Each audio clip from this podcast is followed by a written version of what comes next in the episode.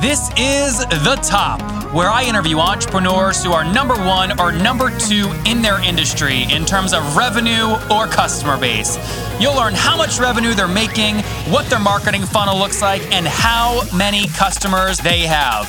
I'm now at $20,000 per talk. Five and six million. He is hell bent on global domination. We just broke our 100,000 unit sold mark. And I'm your host, Nathan Latka. Okay, Top Tribe, this week's winner of the $100 is Rich Jones. Okay, Rich Jones, he is stuck in corporate. He wants to break free. He's binging on the show. For your chance to win 100 bucks every Monday morning, simply subscribe to the podcast right now on iTunes and then text the word Nathan to 33444 to prove that you did it. You're listening to episode 248, and coming up tomorrow morning, you're going to hear from Rob Walsh. He breaks down why most podcasters lie. Top Tribe, good morning. Good morning. I've got my coffee here this morning, and I hopefully you're on your way to work. You're not in traffic, but if you are, you're in luck. You're going to love our guest today. His name is Nova Spivack. I'll tell you what, this is a guy that's got experience that that people would kill for. Currently, he is the CEO of Bottlenose, which uses big data mining to discover emerging trends for large brands and enterprises. He's also a super super active angel investor. He writes. He's a frequent speaker and blogger, and writes guest articles for publications like TechCrunch, Mashable, Silicon Angel, and many, many others. Nova, are you ready to take us to the top? Yes, sir. All right, so let's do this. First things first. Anything critical in your bio that I missed that you think folks they need to know? Well, uh, let's this see. is I your time to brag. Brag it up, please. Okay, bragging. Let's let's hit the brag button. Um, so I started EarthWeb in 1994. It was one of the first internet companies in the world. Uh, went public in '98. It was the sixth largest gaining Nasdaq IPO in history at the time. Uh, the day, I think, the next day it was the seventh largest, and then the day after that it was the eighth largest, and, and so on. You can kind of do the math, but um, it was a great IPO. Uh, we were really pioneers in the in the web industry, and then uh, out of that, later on, uh, Dice.com, which is the leading job board for tech jobs, uh, spun out, and went public. Uh, Spun out like- of the Earth, spun out of the first company. yeah, spun out of EarthWeb. Uh, so Dice.com went public in 07. And then um, I went and worked with SRI, which is Stanford Research International, to build their incubator, um, which, among other things, uh, invented the technology that later became Siri on the iPhone uh, for Apple. And uh, then went and did a semantic web company. Then uh, was the first investor in a company called Klout, which some of you may know. Uh, Like which the, the social one, K L O T L U T. Yep. that's right. Yep. So I was the first investor there, and How'd that do? Well, Klout got sold. Got a you know got a good exit. It was a good Lithium. exit. Okay. Yeah. So they were sold to Lithium, which is a pretty uh, well known company in in customer intelligence, and Lithium is moving forward nicely. So you know it was a good exit for me. What was the sale price on that? oh, I can't say that. Oh, it's not public. It, it, it was a private sale. Oh, got Um, it. Okay. So, you know, Lithium's a privately held company too.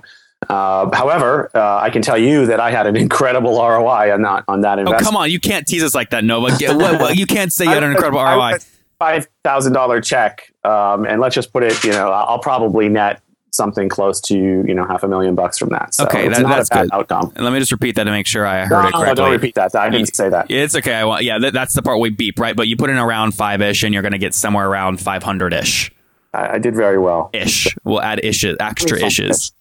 Not twenty-five. 25. But anyway, it was a very good investment. The team there did a great job creating value. So I was very happy about that.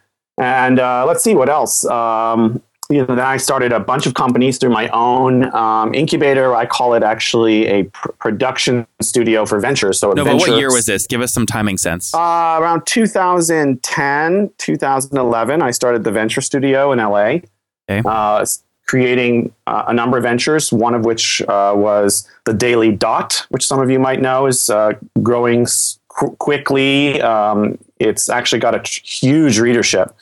Um, I think it's getting close to, it's approaching 40 million readers. So it's doing very well. A- annual. That's kind of that's kind of monthly active views. Uh, views. Yeah, real users that that, Yep. that actually read the thing. Um, so it's the newspaper of record for consumers on the on the web about what's happening online.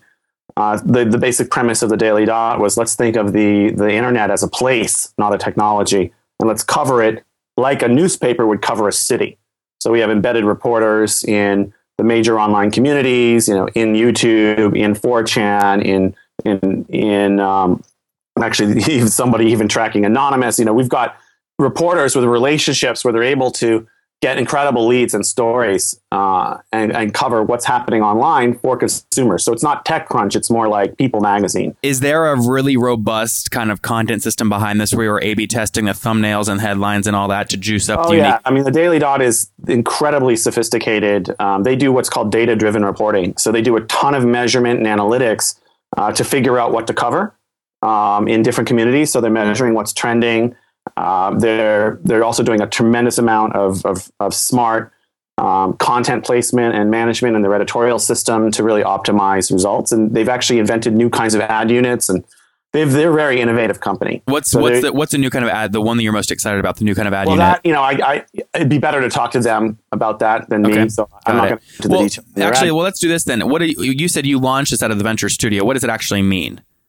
Well, I, I created about six companies um, and basically angel invested, helped build the teams and incubate them and produce these companies the way that uh, you would produce a film. So the, the basic idea is that um, there's there's this missing piece in the way that companies are built in Silicon Valley, and and that is the role of the producer. There's no such thing in Silicon Valley, but Hollywood uh, has really um, you know been producing projects, content, and other kinds of projects for longer than Silicon Valley, and, and, really innovated here in this role. The producer is the glue between the money and the, and the creatives. The, between Got the, it.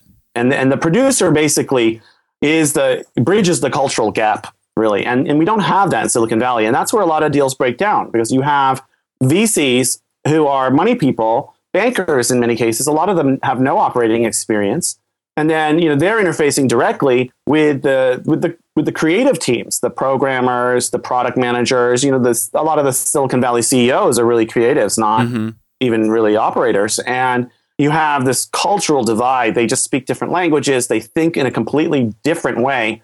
A- And that's where a lot of companies run into friction and trouble uh, and actually go off track. And so in Hollywood, you have producers and, and they bridge the gap because they've been on both sides and that's their job. Their job is to really run interference between the money and the talent and to build the, the project. Sure. So this is what you're doing at Venture Studio. I mean, Yeah. for so we companies. basically produced ventures, and uh, so Daily Dot was one of them. Klout was one of them. Uh, Live Matrix, which was a, a TV guide for the internet, uh, which is which was sold to OV Guide, uh, was one of them. And then uh, Bottlenose was another one of them. And so is your model the same on all these? Or you're putting in around twenty five ish Oh, thousand no, bucks? no, Or some of them I put in a lot more. okay, so there's Um, not like a standard. This isn't like a accelerator. Just put in money as as needed in, Okay. in different models. But in the case of Bottlenose, I put in a lot more than that. Um, How much did you put in? Sorry. How much did you put in? Well, I, I'm not going to say. Oh come on, no. This is people people listening right now. They're going. He can't say that he put a lot in and then not give some kind numbers, of context. much bigger numbers, orders of magnitude bigger. over over than Uh, seven or below seven figures. Orders of magnitude bigger. But anyway, let's move forward. So with with Bottlenose, I ended up taking the uh, CEO position eventually. Um, I decided that it was really in my wheelhouse, um, a very interesting project for me, and so I actually went full time into it. Um, and so I've, I haven't been doing as much production of new ventures. I've, I've really been focused on Bottlenose for the last few years. Uh, and that's that's kind of what I'm doing now. So, so wait, we we have to dive into this, Nova, and I'll tell you why. So, a lot of our listeners, we've got millions of them, right? They, they are they maybe they have a, an angel investor that's put in a large chunk of money, maybe even owns majority of the business when they first start. Well, that's a terrible thing. I I completely um, am against investors owning the majority of early stage companies. I think it's the kiss of death for, for early stage So, companies. tell tell us when did you make the decision that you needed to be the CEO of Bottlenose versus whoever the CEO was when you invested? there was no CEO. I was the I was producing it. So oh, there was, was no CEO. the, see, here's the thing: the the type of CEO that that an early stage company can attract is usually not the person that you want as CEO once the company is actually up and running and, and actually getting some traction and growing. They're Mhm. different skill sets. So I actually believe that early stage companies don't need CEOs; they need producers. This is this is the whole point of the venture production model.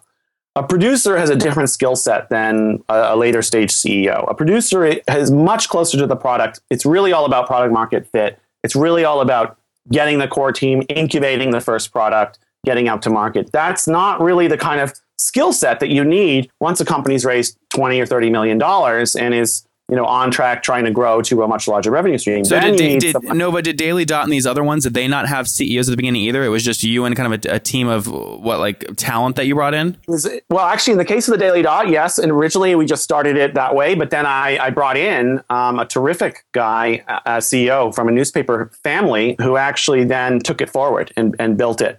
So we actually brought somebody in. And in the same case uh, with with Live Matrix, we we brought in a terrific CEO.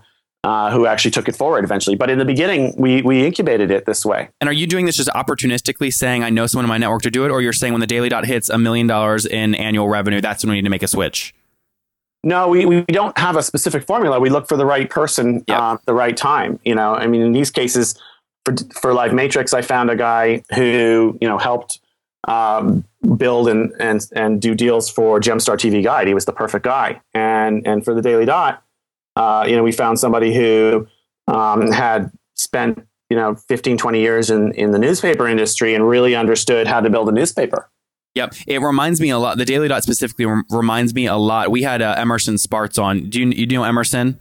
Dose dot, Uh, dose.com. Okay, yeah. Yeah, so he, he's he's the guy behind Dose.com. They just raise a crap ton of money, and it's fascinating how it's almost like you you watch kind of you let humans kind of pick up on trends, and then when you can replace the human with the robot to kind of pump out the headlines and the thumbnails, that's really what they do. It's fascinating. I, I, I'm curious your perspective on this. Actually, I kind of think I actually believe sort of the inverse. I think that you use the machines to find the trends, and then you use humans to actually. so do you have machines writing headlines at Daily Dot, and if so, Uh, how do they no, write? we don't. It's the humans. So we have machines doing analytics to find interesting interesting trends, but. Um, there's a real editorial team, and I don't think there's any substitute for that. I don't believe that machine generated news uh, outside of maybe very narrow domains like financial news is, is Uh-huh. really going to cut it. I think that you know the hu- human brain is so far beyond what what AI can do today. And so, for that reason, do you think? I mean, right now you're seeing, especially in the Valley and on the West Coast, these these developer, you know, salaries through the roof. Eventually, I, I just think eventually, create you're going to see that flip, and creatives are going to basically rule the world because the developers are automating themselves. well, I think there's a Come I- on, Nova, play with me here. That. I think that um, you know, I, look, I've been working in the field of AI for 20 years. Yeah, that's why I'm and- asking. Yeah, Yeah, and I do not think that AI is anywhere near um, replacing uh, programmers, which I think are creative people, or editors or writers. In fact, I think basically um, where AI is going to replace jobs is, is um, lower level manual labor, like factory labor. Um, you know, it's AI can definitely automate a robot on an assembly line. Uh, AI can be very useful for things like detecting fraud or you know high frequency trading. So sure, there are certain kinds of things where it's a very mechanical kind of task. Uh, where I think AI is good. AI can also be useful for optimization, for machine learning, uh, deep learning to find patterns. But um, the, the the question of what these patterns mean and what you should do about them, that's still a human task. yeah. And so when you Uh, hear when you hear a politician say fifteen dollar minimum wage, what goes through your mind as an AI guy? Well, I mean, I, I still think human beings, uh, you know, ha- have skills which which are essential and irreplaceable, and they should get paid well for it. That was such a polit- Are you going to run for for office one day? No, that was a very political answer. Listen, I, you know, I I, I actually think that. No, I'm definitely not going to run for political office ever. You can quote me on that. But no, I, I really do think that um, we are going to see some economic challenges from AI in the future because of um, certain types of, of of jobs being eliminated. Mhm. Um, you know, anything that's mechanical, the robot could do. Yep, yep. Tell us real quick before we get into my favorite part of the show, uh, which is also the last part. How does Bottlenose make money? What's the business model? So Bottlenose provides uh, a form of big data analytics that uses machine learning capabilities to find patterns and, and classify these patterns um, and then detect trends around them for big enterprises. So what we're really doing is trend detection for, for big enterprises. Can you give And us a real example of that, Nova? Like the last time you did it? Well, sure.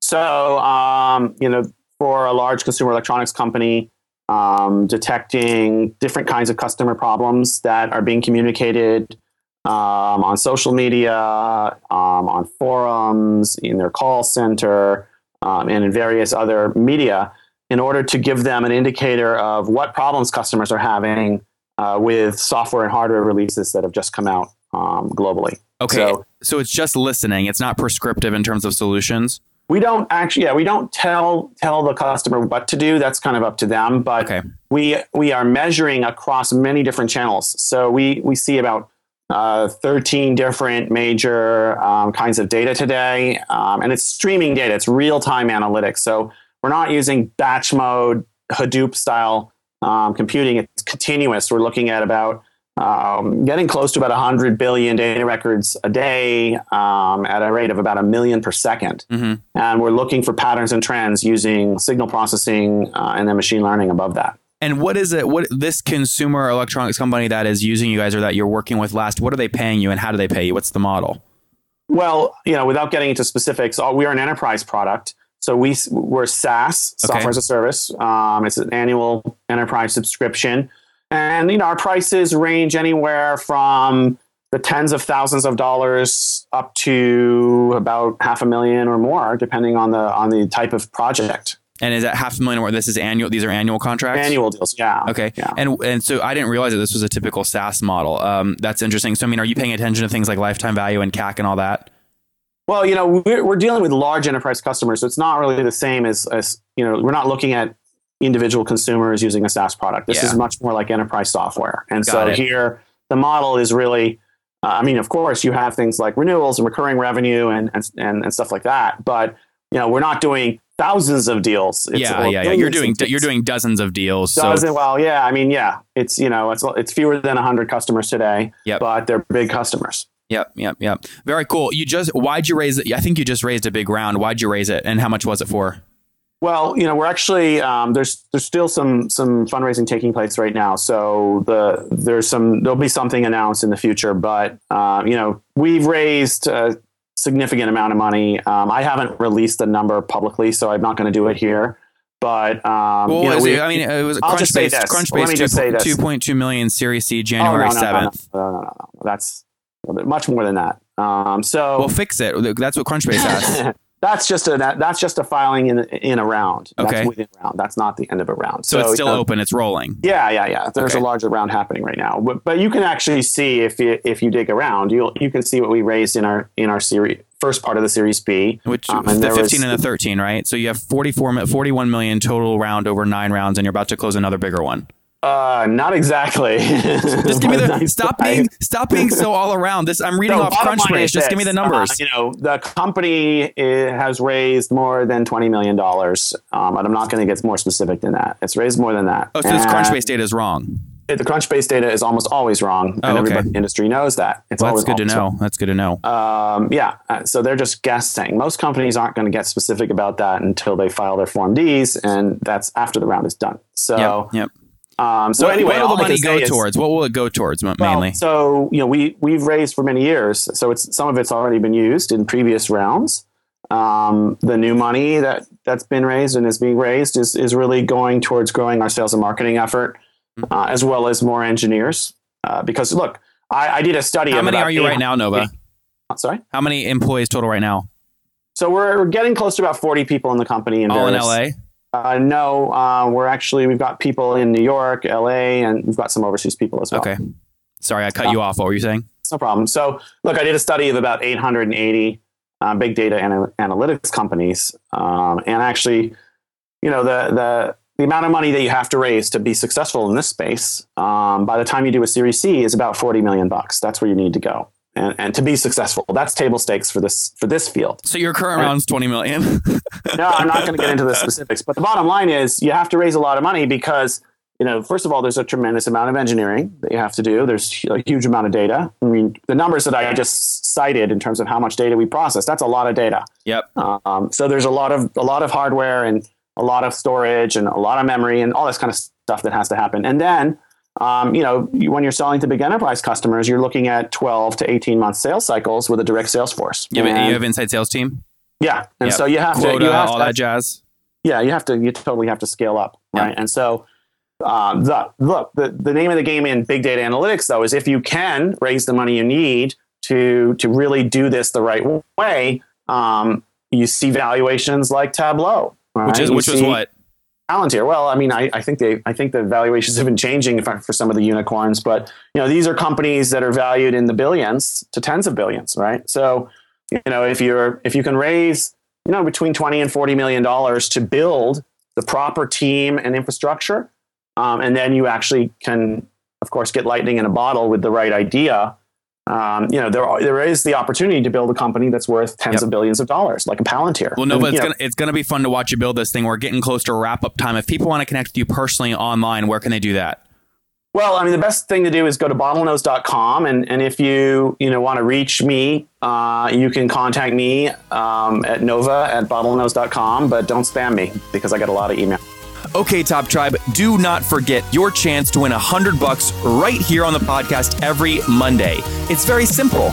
You just subscribe to the show on iTunes, and then once you've done that, text me to prove that you've done it. My number is 703 431 2709. Subscribe now and text me to enter 703 431 2709. Okay, Top Tribe, I have to tell you, many people go, Nathan, and you came out of nowhere. Your website's growing so fast. How'd you do it? The answer is simple. So I use HostGator. I don't know if you guys know that, but I use HostGator. And the reason I do, they have like about 4,500 free templates I can use because I don't code. They've got a great e commerce plugin. And guys, I bug the heck out of their support. They've got 24 7 support, which I love. So what I've done is I've worked with them. You guys know I make great deals. If you go to hostgator.com forward slash Nathan, you can sign up, get your own domain for 30% off and a 45 day money back guarantee. Okay, again, I make great deals for you guys. Go to hostgator.com forward slash Nathan to grab that now. Very good, guys. We'll link to them in the show notes at nathanlatka.com forward slash the top 248. Again, forward slash the top 248. Nova, we're about to wrap up. Before we do, it's time for the famous five. Number one is what's your favorite business book? Oh boy. Um, well, I have to say, um, the the theory of positioning um, by uh, Al Ries and Jack Trout was a great book. Cha- really shaped a lot of my thinking. Number two, is there a CEO that you're following or studying right now? Uh, hmm, myself. I think what you're maybe what you're saying is I don't give a damn about anybody else. I'm focused on my own business. No, I'm just I'm just trying to refine my own game right now. Got More- it. You know, doing a lot of learning. Okay, number three, is there a favorite online tool you have? Maybe something like Evernote. Oh, um, wow. Uh, favorite online tool. Um, well, I, I guess. Um, If you don't have one, that's okay. well, I, I guess uh, Trello. I like Trello. Okay, you use that for your sprint planning and all that. Uh, well, we used to use it. Um, I, I love Trello. I think it's awesome. Good. Okay, number four, yes or no? As you're building this Nova, are you getting eight hours of sleep? No, never. What do you get? Um, I mean, at best, maybe I'll get six, but Okay. typically, And are you single, married? Do you have kids? I, I'm married and have a kid. Okay, married and have a kid. Um, so last question here is take. Well, how old are you right now? Uh, well, I think I'm 46. What do you think? I love it. Take us back 26 years, Nova. What do you wish your 20 year old self knew? Give me something good, baby. I wish my 20 year old self knew that the first internet bubble was actually going to burst, so I could have cashed out more before it did. There you guys have it. When the opportunity comes, take it. We've got Nova with us today. He started off back in the early days with EarthWeb, spun out Dice.com, both went public, made a lot of money, launched his venture studio in 2010 with some big hits on his hands like Daily Dot, including the one he's active in today with Bottlenose, where they've got clients paying 10K to 500K annually with uh, around or less than 100 clients raising a big round right now. Nova, thank you for taking us to the top. Thank you. If you enjoyed Nova today, go back and listen to episode 247 yesterday with Ty Stafford. He's 27 and you won't believe what he's doing for Red Bull.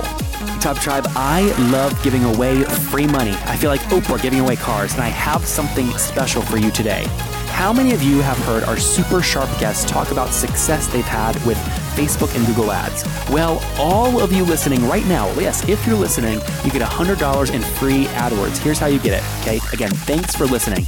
Get the free $100 from Google right when you sign up with my website host provider, HostGator. Go sign up now to get your free money. HostGator.com forward slash Nathan. Again, that's HostGator.com forward slash Nathan. Okay, Top Tribe, I'll see you bright and early tomorrow morning. And don't forget, before you listen to any other episodes, subscribe on iTunes right now for your chance to win a hundred bucks every Monday.